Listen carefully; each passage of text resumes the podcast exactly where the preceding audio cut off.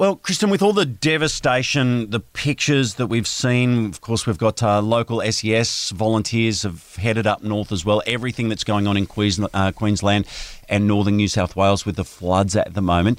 We're going to investigate the idea that the attraction of a property with water views and being close to the water always seems to allay any hesitation of fear of these sorts of natural events occurring the promise of, but that was last year, and they've done a lot of flood mitigation work since then, seems to lull some buyers into a sense of, you know, she'll be right. Uh, it, will it be different uh, if anything happens again like that? So, someone who is a regular on the show and actually lives in Brisbane, so we mm. thought we'd get first hand account here. Kevin Turner from Realty Talk on realty.com.au joins us. Good morning and welcome back, Kevin. How are you? Uh, fantastic. Thanks, Cam. Hi, Kristen. Hello, mate. Um, that's good to hear you say fantastic because that was basically going to be my first question: is how are you? Obviously, you're you're yeah. on the ground in Brizzy, and are you okay? Is the family okay? And what are your friends and family saying in regards to the floods um, yeah, look, and and their homes?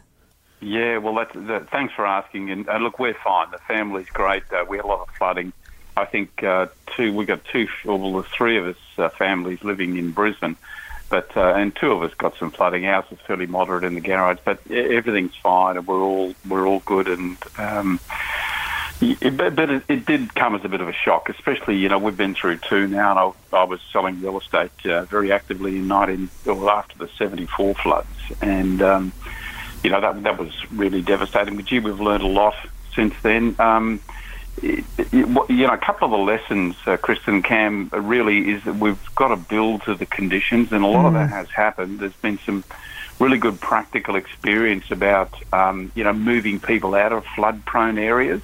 But I think we've got to realise that Australians historically have placed a very high value on, on housing within a close proximity to water, whether that's yep. by the beach or by the river. Yep. That's just a fact of life, um, and, and that will continue. But I think the really smart thing out of 74 and 2011 is that we've started to build to the conditions. Um, and as evidenced uh, after 2011 in particular, a lot of houses were, were knocked over, rebuilt, but built to the conditions. So they actually built up over the flood level and anything on the ground floor wasn't habitable uh, in as much, you know, no bedrooms. So very easy to clean it out. And that's one of the reasons why the flood cleanup this time has been much more effective and much quicker because we're a lot lot better prepared for it. Yeah, and, and, and so typically what you're talking about is the classic old Queenslander style home. Yes, indeed. And, and some of the some of the smaller areas, like as a classic example, a very good practical example of, of moving people out of flood prone areas was Grantham, just outside of Toowoomba in Queensland, was totally relocated to higher ground after the floods in 2011. But I, you know, practically speaking, moving people out and rebuilding is not practical, particularly mm. in regional towns like Lismore. Mm. So that, that's why I say we, we have to build to the conditions. You know, Lismore is going to continue to to be flooded. Uh, that's just a fact of life where, where mitigation is getting a lot better. But we have to make sure that we build for the conditions. Good example is in North Queensland, where the houses up there have really been built to a very high cyclone yep. standard. Yep. So these are the lessons we're learning. And so, finally, mate, with everything that's happening, you're saying people will still buy property in these areas with a history of going under. We're just going to have to change the way that we build those properties and be ready for it. Yep, that's right. And I, I, if I could just make this one other point too, the, one of the big questions is: Is this flooding having an impact on prices? Mm. Look, the, the history is yes, it does. Um, if you look at Brisbane as an example, after 74 and 2011, the suburbs that were hit the hardest were those flood prone areas. But it didn't reflect in the overall Brisbane prices because so few properties were actually impacted during 74 and 2011. So it had an impact on those, but in the overall scheme of things, there's so many sales that didn't have a big impact on Brisbane's overall price. Mm. But it will have a big impact on places like Lismore, smaller regional towns. Yep.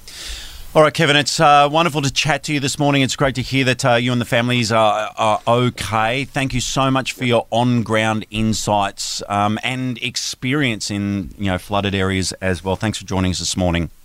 Pleasure, guys. Have a great day and enjoy the balloons. They look fantastic. Oh, Yeah. don't they? It's a great time to be saw it around. On telly, yeah. Look, it just looks great. So, Yep, beautiful. and, um, good for the Raiders too, guys. Absolute massive win last night. We love it. Uh, Kevin very Turner happy. from Brisbane trying to make himself a Canberran. like, what about the win for the Broncos last night as Mm. well? Huge. Kevin Turner, Realty Talk on uh, realty.com.au. A wealth of experience there. Go and have a look at that website. Once again, realty.com.au.